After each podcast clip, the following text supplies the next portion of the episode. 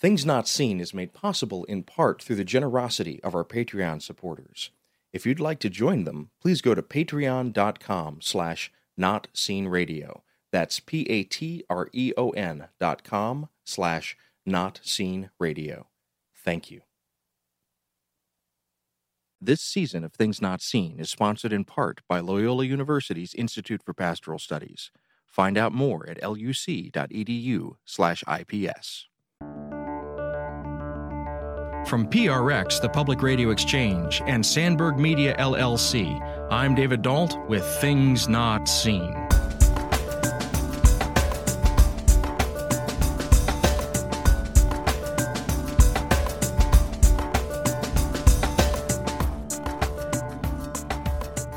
We're speaking today with Brian Schmisek, professor and dean of the Institute of Pastoral Studies at Loyola University Chicago. We're discussing his recent book, The Rome of Peter and Paul A Pilgrim's Guide to New Testament Sites in the Eternal City. We're also talking about the Institute of Pastoral Studies itself and how it is looking to address the needs of the church in the 21st century.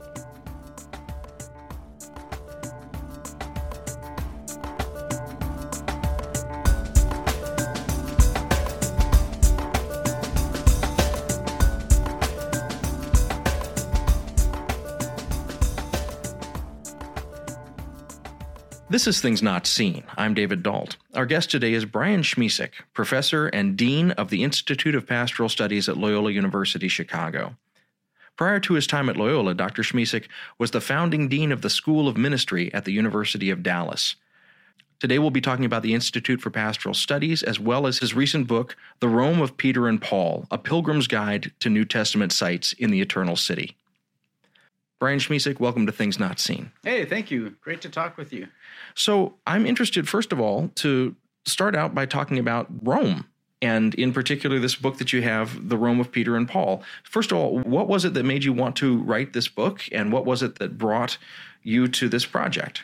Oh, those are great questions. So, uh, when I was a a graduate student, I did a degree in classics, you know, Greek and Latin, and I did that because I needed to shore up my Greek before I pursued the uh, doctorate in biblical studies. And so I've always had a love for the the classics. And then uh, when I was at the University of Dallas, they had a Rome campus there. They, they still do, and uh, we we launched this summer program in Rome for graduate ministry students, and uh, I would teach New Testament there and uh, other professors would teach other courses like church history or liturgy and sacraments. And this summer program uh, was really a lot of fun. As you can imagine, spending three weeks or more uh, in Rome, uh, touring these different sites and, and learning more about uh, background material to not only the Colosseum, you know, but even St. Peter's itself. And so uh, we used to just write up these notes for students because they would ask you know consistently ask similar questions. And so we wrote up these notes and year after year after year the notes got bigger and bigger and bigger. And finally uh, i just turned this into a, into a book. Well and so when people think about rome when i think about rome i think about basically ruins. Mm-hmm. but rome is a modern city isn't it? Oh yeah absolutely right. It's a, it's a modern city. There have been uh, it's it's actually undergone a lot of growth, especially in the last few decades, uh, especially past World War II. Ever ever since World War II, it's really grown tremendously. And so, but but there are so many things in the city that still pertain to uh, first century times, and that's why I call the book "The Rome of of Peter and Paul." Um, oftentimes, you know, people go there and they're familiar with some of the legends, and they say, "Oh, St. Peter's Basilica. This is this is where." This is where uh, St. Peter was buried. And so, what I'm hearing you saying is that when somebody gets off the plane, they're going to get an overlap of the modern city and the ruined city both at the same time. Is that a fair characterization? Of- yeah, that's exactly it. I mean, I even say in the in the preface, with so many books about Rome, do we really need another one? You know, but you can approach that city from so many different angles. You know, archaeologists, historians, Catholics look at it a certain way, Protestants look at it another way. You know, you can look at it in terms of military history. So, we, I, I just thought to myself, what about if we look at it in terms of the Rome of Peter and Paul? You know, what are the New Testament sites in the city that still have something to do with with Peter and Paul? And so, perhaps surprisingly, it's a site even like the Colosseum you know, the Colosseum was built uh, right after the destruction of the uh, Jerusalem temple. and, and, people believe that it was built with uh, the slaves that the Romans brought over from Judea. And so those folks, you know, were, were building the Colosseum. And after they built the Colosseum, uh, they built the Arch of Titus. You know, so both of those monuments are from the first century, basically from a, a couple decades after the martyrdom of, uh, of both Peter and Paul. And so when we talk about aspects of the city that would be that would be uh, specific to Peter and Paul. I mean, the, the Colosseum has a tie in with the destruction of the temple in Jerusalem. But what are some of the, the pieces of Rome where a, a visitor could really get a sense of their histories? They're still in the city. Mm-hmm. So, one, one fun place to visit, it's called the to take the Scavi tour. You know, you've we've all heard of the term excavation. You know, the Scavi is uh, the root word there. And so you can go to St. Peter's and you go underneath St. Peter's, and they've had uh, excavations done there since about the 1930s. So they were carrying on these excavations in secret because at the time, uh, you know, the Nazis were, were there, you know, and, uh, it was a fascist state, and uh, the Pope wanted to keep it all very quiet. But now you can go down and see these um, excavations, and you can find, you know, what they what they call, you know, the tomb of Peter sometimes they call it the, the trophy. You know, the um, it's referred to sometimes in Eusebius as the trophy of Gaius because Gaius makes reference to to this place where where Peter was buried, and so we can see that very location right underneath the altar of uh, St. Peter's. That's amazing. And so when when a person is going there as a person of faith, what do they have to watch out for? In particular, I'm thinking about you know people coming up to you hawking, you know, here's a piece of the true cross, or you know, to what right. extent what to what extent is is what we see in Rome uh, actual and and reliable, and to what extent is it flim flam? I guess. Well, yeah, there's a there's a quote I use in the book. Uh, that says, you know, even if it's not true, it's a great story, you know, which is which is a, based on an Italian saying. So most of these stories are really stories. You know, so we look at uh, St. Peter's, we see the place where, again, by legend, you know, Peter was buried. But then also in the book, there's a, a site called San Pietro in Montorio, where by legend, Peter was crucified, you know, and buried. so there are, there are lots of different places around Rome, you know, that claim to be these historic sites, and of course they can't all be correct. You know, St. John Lateran claims to have the head of Peter and Paul. Uh, St. Peter's claims to have, you know, the, the skull of of Peter. So, you know, they can't all be correct, but uh, as we say in the book, and as the Italians say, even if it's not true, it's a good story. And so, you mentioned that where you were teaching before, the University of Dallas, it had a, a, a program in Rome. Uh, you're now teaching at the Institute for Pastoral Studies does that also have a program in Rome? Are you able to go and visit Rome and sort of stay current with these things, or is this just something that you were writing from that previous experience? No, that, that's exactly it. So uh, Loyola also has a program in Rome. Uh, the University of Dallas had its campus out on the Via Appia, you know, which is the very road that um, uh, Paul would have taken into the city based on uh, Acts of the Apostles. So that was really fascinating to have a campus site there. Now, in uh, for Loyola, we have a campus at, in an area called Monte Mario, which is just north of the Vatican a little bit, and so we're we're very close to these different sites, and it's frankly much easier to get around because we're right there in the city. So it's uh, it's really been a pleasure to be part of Loyola because um, at the time they had summer programs uh, but they did not include the Institute of Pastoral Studies. So Loyola had programs in law, in uh, business, in social work, and education, all all going to the what they call JFRC, the John Felice Rome Center. But IPS was not represented there, and so that was uh, something that I was able to do here is to to launch that summer program for our IPS students, and I think it's been well received. And when you say it's been well received, characterize that for us. So, what a lot of a lot of student engagement, or yeah, I think we have about twenty students every summer who who go on that program. Uh, we have other ministry students from other schools as well, you know, who can uh, who sign up for that and, and attend as well. So we've got students from um, like Seattle University, from LMU, from different schools that would also participate in this. And again, it's uh, it's a chance to really uh, see what we call read from the text of the city. You know, and what do you mean by that when you say read from the text of the city? That means that we're we're living and experiencing the city of Rome. So it's not it's not merely you know reading a book or reading the New Testament, but we are actually you know going to these different sites. We're standing in the Colosseum. You know we're we're going up to the Arch of Titus. Uh, we're going to San Pietro Montorio, you know, looking out over the city of Rome and imagining what would it have been like, you know, for Peter to have been crucified here.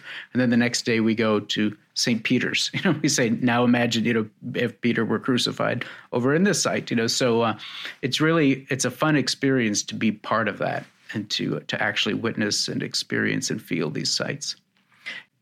If you're just joining us, this is Things Not Seen. I'm David Dault. We're speaking today with Brian Schmisek, professor and dean of the Institute for Pastoral Studies at Loyola University Chicago. We're discussing his recent book, The Rome of Peter and Paul A Pilgrim's Guide to New Testament Sites in the Eternal City.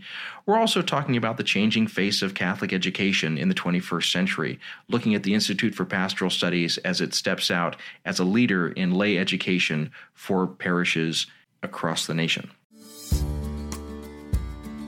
Looking for signs of hope in the Chicagoland education scene? Bright Promise Fund for Urban Christian Education serves 15 schools in Chicago and nearby suburbs with scholarship funding for students and families in search of quality, faith based educational options. Visit brightpromisefund.org to learn more about schools where students flourish. Good schools make for good neighborhoods. brightpromisefund.org. That's brightpromisefund.org. This is Things Not Seen. I'm David Dault. We're speaking today with Brian Schmisek, professor and dean of the Institute of Pastoral Studies at Loyola University Chicago. We're discussing his recent book, The Rome of Peter and Paul A Pilgrim's Guide to New Testament Sites in the Eternal City, and we're talking about the Institute itself.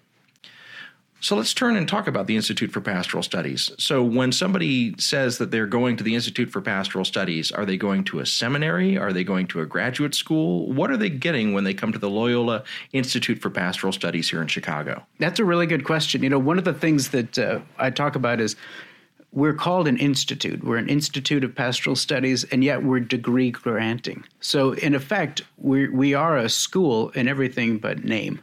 so, um, many other Jesuits uh, universities have a school of theology and ministry, you know, that that do just what we do. So, we grant degrees. We have seven different degree programs: pastoral studies, divinity, social justice, Christian spirituality, uh, just a whole host of of programs that we offer folks.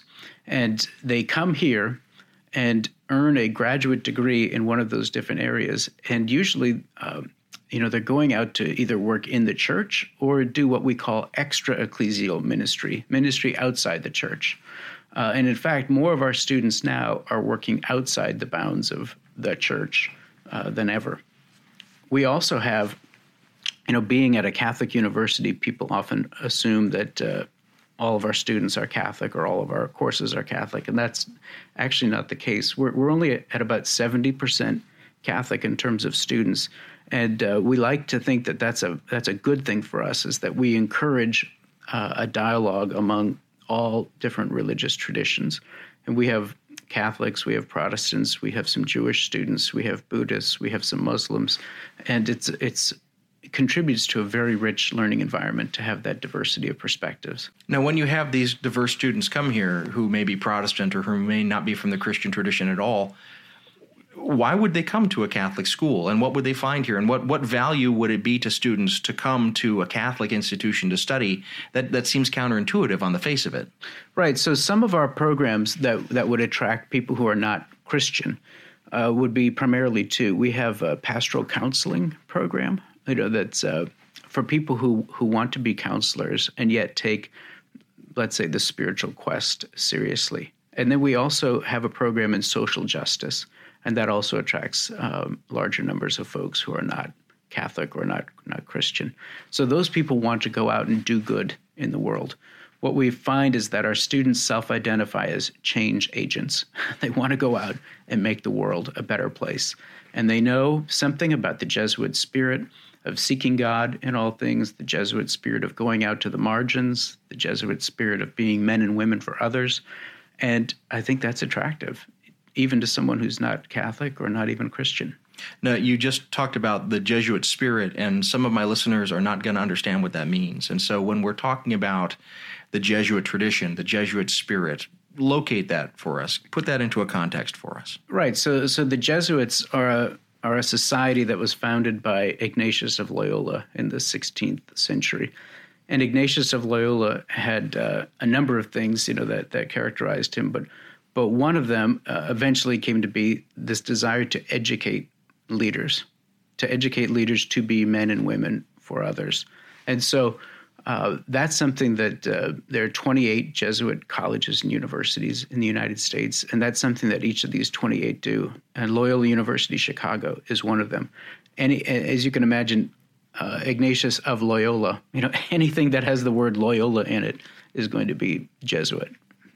Okay, and so when a person is coming and and in that in that atmosphere, men and women for others, expand that for us. When when we've you, you you've used that a couple of times in the conversation. What does that look like in practical effect, being men and women for others or being trained to be men and women for others? Mm-hmm. Is that kind of a feel goody yeah. social justice thing, or what is that? Yeah. So, I mean, sometimes uh, religious people, th- there can be a critique launched against them. I won't say whether it's, you know, true or false. Everyone can decide for themselves, you know, that, that we're so busy praying you know that the what what difference does it make you know and and so what uh, ignatius really encouraged his people to do is go out and make a difference. You know, it's faith in action. That's another one of the Jesuit taglines, right? Faith in action. So it's not enough simply to pray that your brother or sister has something to eat. It's really as important, maybe more important, to go out there and help feed that person. You know, help figure out the the systems and the structures that are preventing that person from from having their daily bread.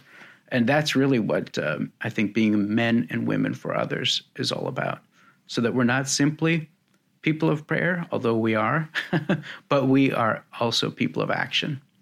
And so you mentioned earlier it's an institute, but a person can get degrees from this institute.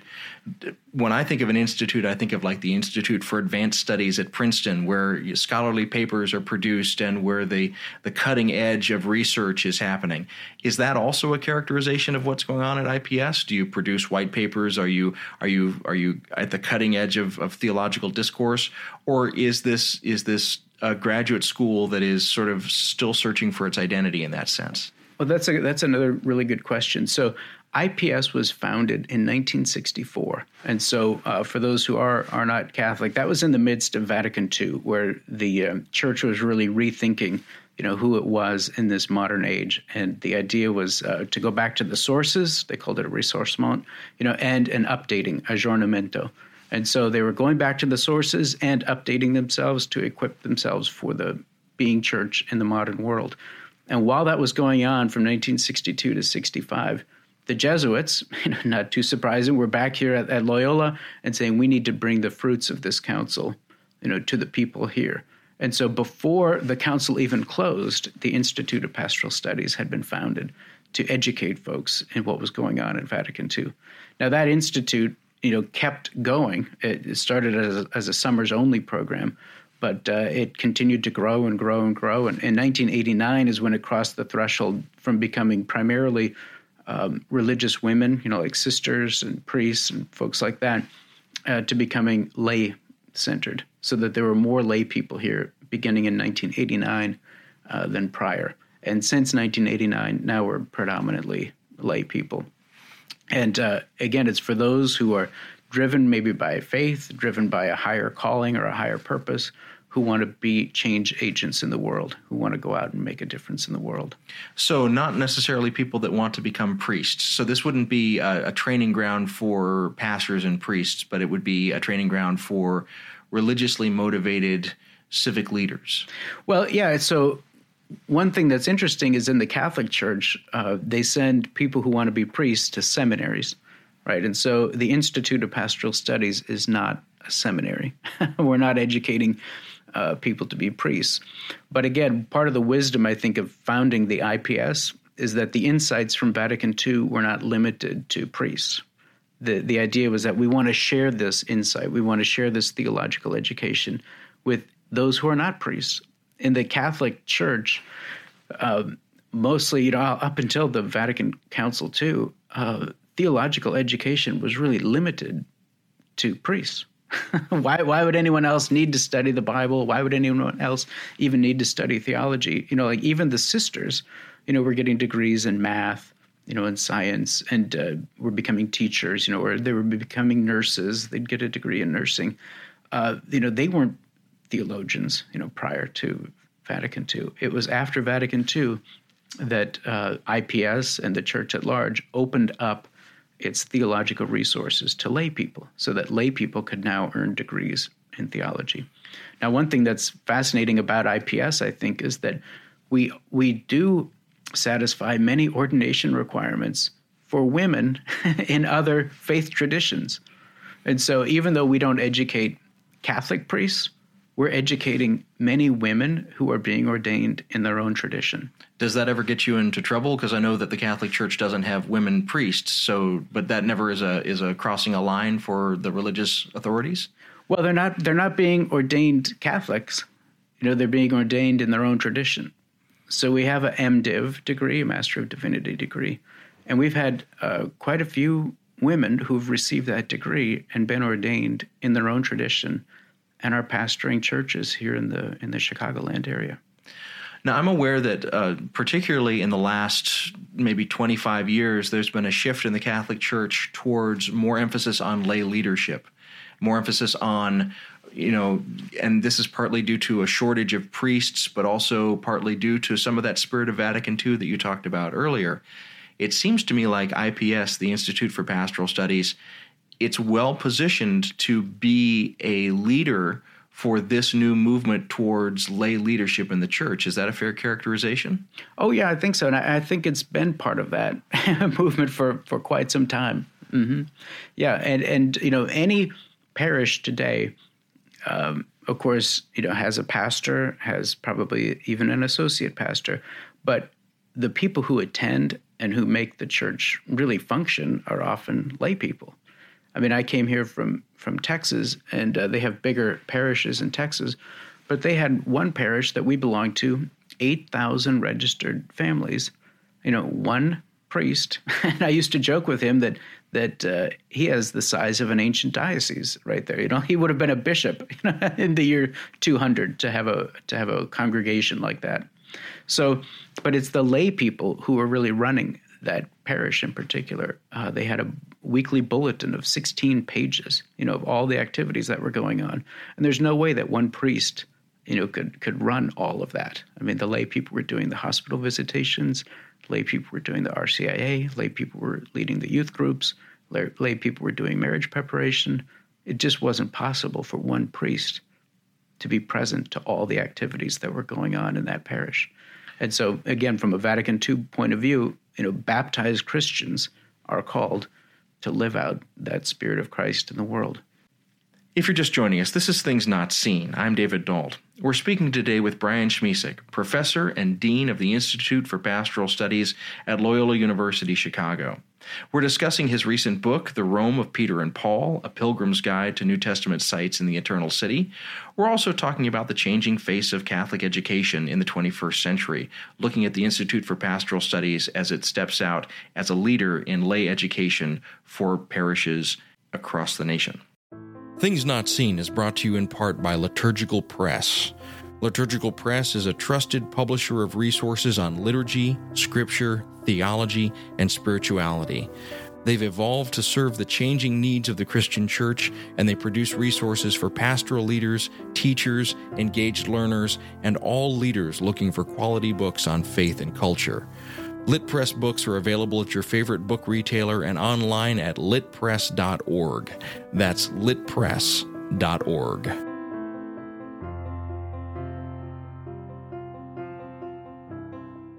This is Things Not Seen. I'm David Dault. Each week on our program, we bring you a rich conversation about culture and faith. We're speaking today with Brian Schmisek, professor and dean of the Institute for Pastoral Studies at Loyola University Chicago. We're discussing his recent book, The Rome of Peter and Paul A Pilgrim's Guide to New Testament Sites in the Eternal City. We're also talking about the work of the Institute itself and how it helps to train lay leaders for 21st century needs in the Catholic Church.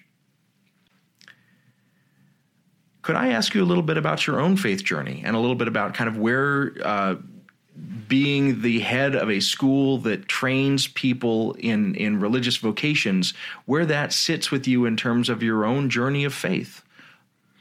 Yeah, I mean, to me, I am most impressed by our own students and, and their faith lives, you know, whether, whether they have faith lives or, or uh, you know, how they articulate that, that really opens up my own horizons. So, when you say that you're most impressed with the students and the spiritual lives of the students, flesh that out for me. Tell me what that means. Yeah, I mean, to me, um, learning about God, you know, seeing how God works is really learning about God through other people you know, and seeing how they uh, are articulating their own relationships with God or their own faith lives. And uh, to me, that's the whole story of the scriptures as well. That's all of church history. You know, it's human beings trying to articulate how they encounter the sacred in their lives. Here at IPS, every one of our degrees requires what we call contextual education. It's a three semester long experience where somebody is getting into you know, what they hope to be doing as a career. So whether that's going to be a hospital chaplain, you know, where they're going to be spending time in a in a hospital setting or maybe in a hospice setting, whether if they're going to be working, you know, uh, on the homelessness issue, and so being part of this institute, really leading this institute, and seeing the kinds of people that we attract as faculty, the kinds of students that we attract, the kinds of alumni that we have, really opens up the horizons that I have about God and how God acts and lives and breathes in the world. And so, were you raised Catholic? Are you a cradle Catholic, or did you convert to Catholicism? No, I, I was raised Catholic in uh, in North Dakota. And what was that like? Yeah, Right. well, uh, it was it was very much of a Catholic upbringing. Uh, we moved to Fargo, North Dakota, when I was in fourth grade, and my parents then sent me to a Catholic school and I went to Catholic school all the way through high school. Graduated from Fargo Shanley, which uh, you know is named after Bishop Shanley, the first bishop of Fargo, North Dakota. And is there a large Catholic community in Fargo, North Dakota? Well, there aren't really large communities in North Dakota anywhere, but uh, I mean, there's 600,000 people in the entire state. You know, and so here we are in the center of Chicago.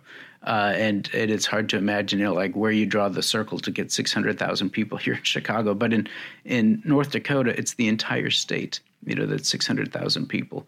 And uh, most of the people that I knew uh, were Catholic because we were very involved in the church. We went to the Catholic schools, you know, Catholic high schools. And so that was definitely part of my upbringing. And so, how did that influence you? How did that upbringing in that Catholic community in Fargo, North Dakota, how did that influence the trajectory of your studies? And how did that influence the trajectory of kind of where you landed now? Let's start with your studies. Uh, as you went on into college and went on into graduate school, how did that faith kind of animate and shape your direction there? Yeah, I think I remember back in high school, I would have questions uh, of my parents and others. I would say, why do we say that Mary's ever virgin, you know how we say that in the Confiteor, Blessed Mary, ever virgin, when the New Testament doesn't say that. the New Testament says she was a virgin up to this point, you know, that she gave birth to Jesus. And oftentimes, you know, my responses left me, I mean, the responses I received left me wanting. and I would have more questions and uh, and so I just began this series of continuing to ask more and more questions and delve deeper and deeper into it. And uh, as I said, eventually earned a, the an MA in, in, theology and one in classics, and then wanted to do the PhD in biblical studies because I was trying to get as close as I could to the source material of what I considered to be source material, you know, the scriptures, and uh, and I wanted to read the scriptures and the quote original and see what uh, you know what they said. And as you did that, did you begin to, as you went kind of farther and farther into these studies, did you begin to find some of the answers that you were that you were seeking when you were younger? I mean, you mentioned, for example, the Confiteor and the notion of Mary ever virgin. So let's take that as, as one possible example, but there may be others of things that you thought about when you were younger. Did you ever find uh, a good platform on which to answer those questions, or did those did those questions become less relevant as you grew in your studies? So I can remember being a, a graduate student at CUA, Catholic University of America. That's where I earned my PhD and there was a, a meeting of the Catholic Biblical Association. And at that meeting, uh, John Meier, who's now at Notre Dame, he was there giving a talk on the brothers and sisters of Jesus. and and uh, so I was happy to be in that environment and I could ask him, you know, certain questions. Now his his paper was of course, very you know well written and uh, well received, and it had since been published in the Catholic Biblical Quarterly, and I share it now with students uh, in my New Testament, Old Testament classes uh, as a as an example of how biblical scholarship is done. But you know, basically in in that paper, you know, he demonstrates that. According to the evidence in the New Testament, you know, Mary was a virgin until she had a, till she had Jesus, and uh, and afterwards, it seems like there were brothers and sisters of Jesus. Now, and then he says, you know, in the second part of the article, now Catholics by faith say that there's some other explanation for this. He says, but there are hundreds of millions of other Christians who will accept that Mary had other children. And he said, so he said, on the hierarchy of truths, which we you know delineated at Vatican II, this is an area on which we can agree to disagree. You know, and uh, and I thought to myself, what a wonderful way of addressing that. That's you know, charitable. Right, yeah. right, exactly. That's so, almost a pastoral response to the question. Yeah, yeah. yeah. Now, oftentimes, and I grew up, you know, in the South, and and sometimes there there is a, a, sense that when someone goes for higher levels of religious education, that it will draw them away from their faith. And so the evangelical circles that I was familiar with when I grew up were were in some ways hesitant or suspicious of the kind of graduate education that you have had. And so I'm going to ask you, on behalf of all of those people who want to know, um, as you have grown in your knowledge of the faith, has that been detrimental to your faith, or has it been a complement and has it been a buttress to your faith? That's a really good question. And, I, and let me answer by saying this. So I remember when, again, when I was in graduate school, friends of mine were were moving on to do a PhD in theology, maybe or some some other degree. And I was pursuing the PhD in biblical studies. And I remember when I made that shift, you know, from theology to biblical studies. And some of my friends said, "Don't do biblical studies; it'll destroy your faith." You know, and I thought, that's crazy. You know, I mean, how can studying the Bible destroy my faith? You know, what was their fear? Why did they say that? Well, I, I don't know why they said that, but I, I mean, I've I've encountered that kind of thinking before. You know, again in my own uh, graduate school days, you know, people thinking that that studying something too deeply you know, is going to somehow destroy faith. Now, I, I will say that uh, I don't have the same faith today that I had in graduate school. Right, it's grown and developed like any adult believer. You know, their faith is going to grow and develop and change. It's not the same. It's not the same faith but I wouldn't say that it's destroyed it. I would say that it's it's uh, changed it for the better. And so, if if you are able to speak to some of our listeners who might be contemplating uh, going into graduate work or going into studying the history of the Bible or the history of theology, uh, what sort of advice would you give to them uh, besides coming to the Institute for Pastoral yeah, Studies to do it? Exactly. Yeah, I would say be open minded you know, again, uh, just if I can get back to that point about you know one's faith, I remember when I was first learning Greek, I wanted to read the New Testament. That's why I was learning Greek. And so when when uh, in the second year, when it was time to pull out our Greek New Testaments, you know, I'd gone to the store, bought my Greek New Testament at the bookstore, opened it up. The top half of the page is all Greek. The bottom half of the page is all these other signs and uh, little uh, just kind of numbers and maybe even some Hebrew letters. And I thought, what what in the world's going on with the bottom half of the page?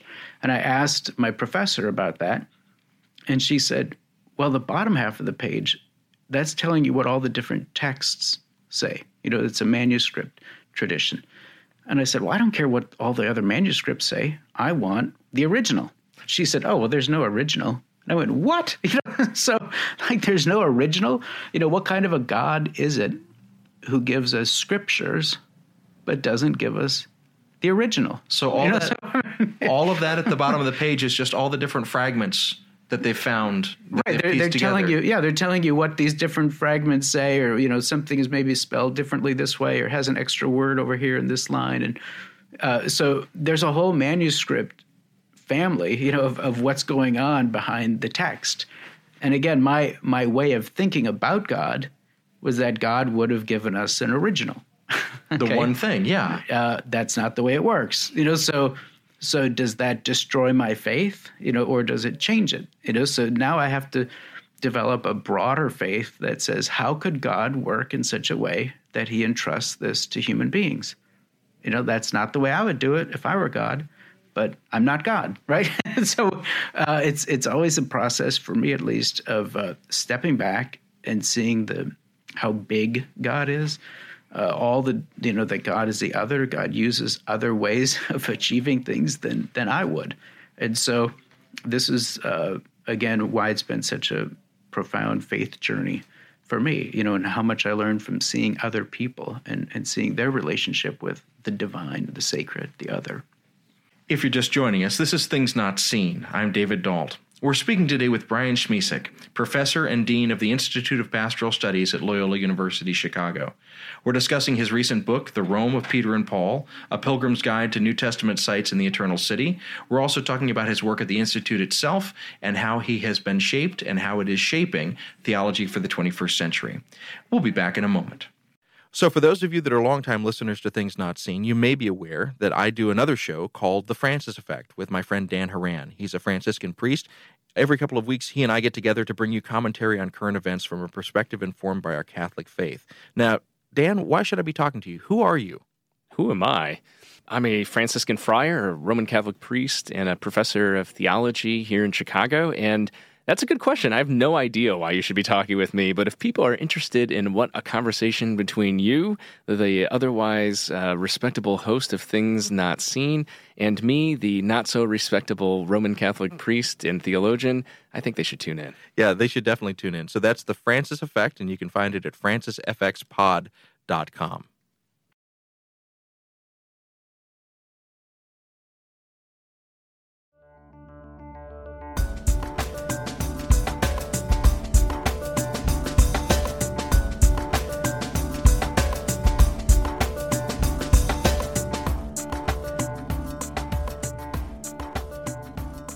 This is Things Not Seen. I'm David Dault. We're speaking today with Brian Schmisek, professor and dean of the Institute of Pastoral Studies at Loyola University Chicago. We're discussing his recent book, The Rome of Peter and Paul A Pilgrim's Guide to New Testament Sites in the Eternal City. We're also talking about the Institute of Pastoral Studies itself and how it is looking to address the needs of the church in the 21st century.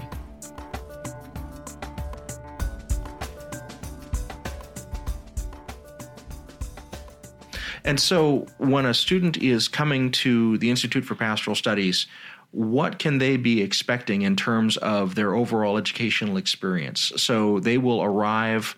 First of all, do they have to have faith when they come here? Uh, I went to a seminary where you had to be a Christian in order to even matriculate as a student. So, first of all, is that a basic requirement?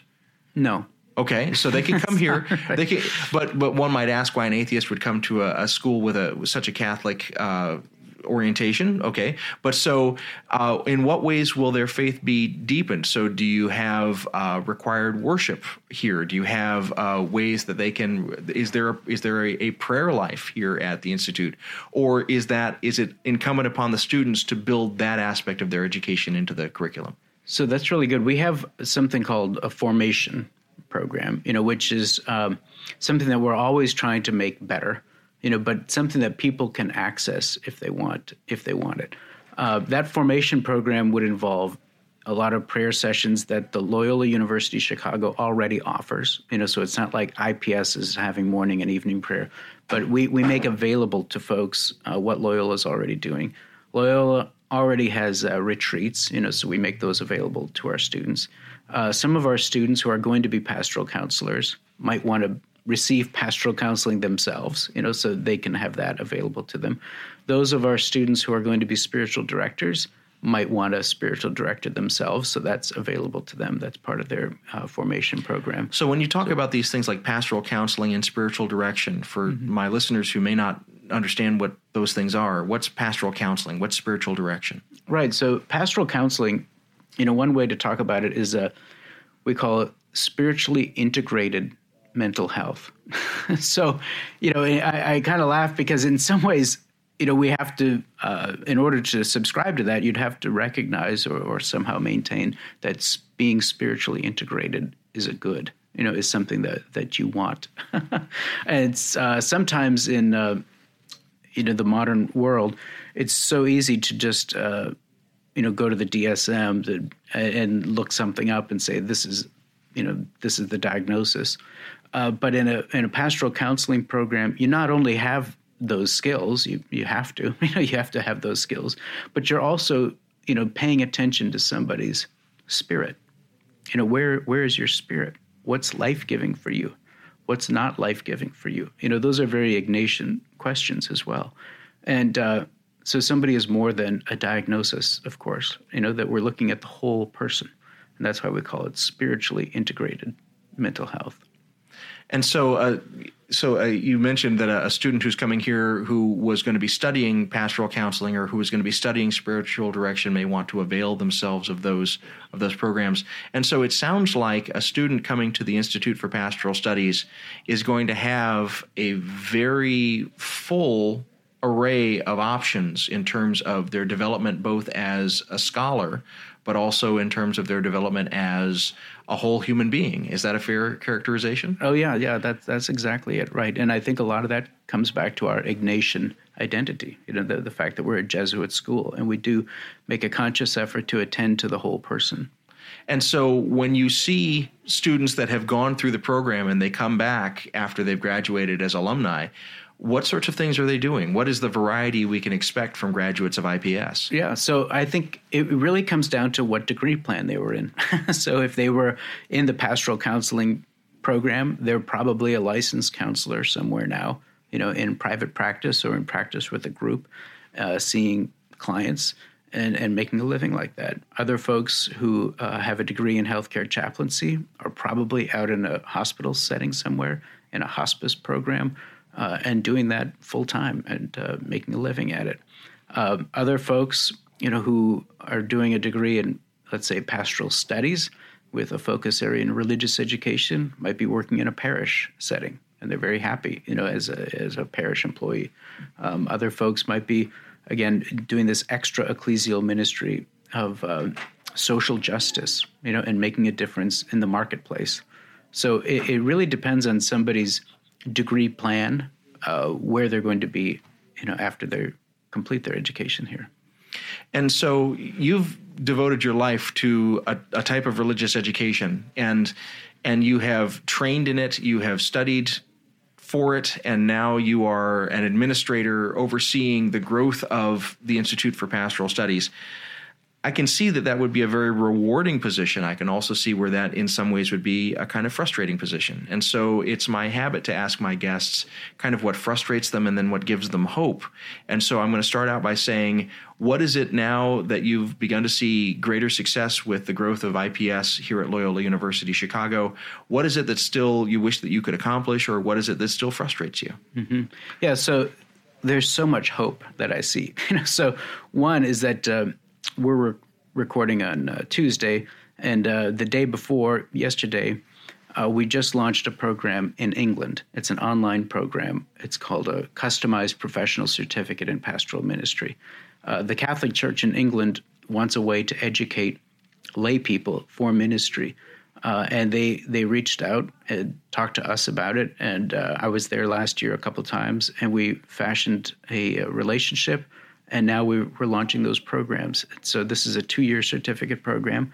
Uh, there are 50 people going through this program. We're delivering it online. We have strong liaisons on the ground there in England, and we're looking forward to really good uh, really good outcomes there. So that's something that's very life giving uh, and gives me a lot of hope. You know, one one of the challenges is that um, uh, education is still expensive. so we've made a commitment here uh, not to raise tuition for the foreseeable future. For the last two years, we have not raised tuition at IPS. Uh, we've also secured even more scholarship and grant funds to help our students.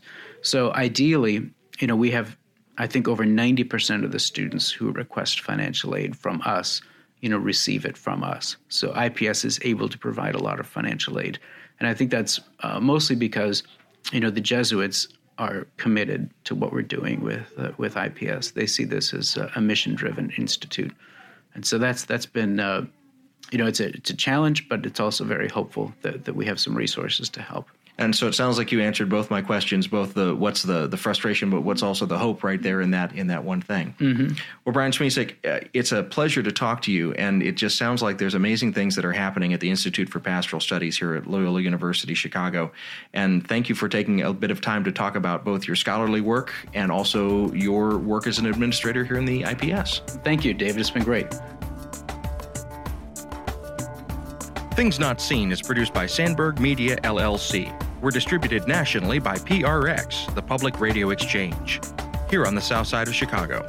Our studios have a home courtesy of the Zygon Center for Religion and Science, part of the Lutheran School of Theology at Chicago. Neither Zygon nor LSTC is responsible for the content of this program. Our theme music is composed by Gene Kija. Our show is made possible in part through the generosity of our supporters on Patreon. You can find out how to help us create great programs by going to patreon.com slash notseenradio. That's P-A-T-R-E-O-N dot com slash notseenradio. You can follow us on Twitter at Not Seen Radio. Visit us on Facebook and like our page to receive regular updates about the show and to find out more about our guests. That's facebook.com slash things not seen radio. And you can sign up for the free podcast, listen to old shows, send us an email, and find out more about our guests if you visit us on the web at thingsnotseenradio.com. I'm David Dault, and we'll be back next week with more conversations about culture and faith. Please join us.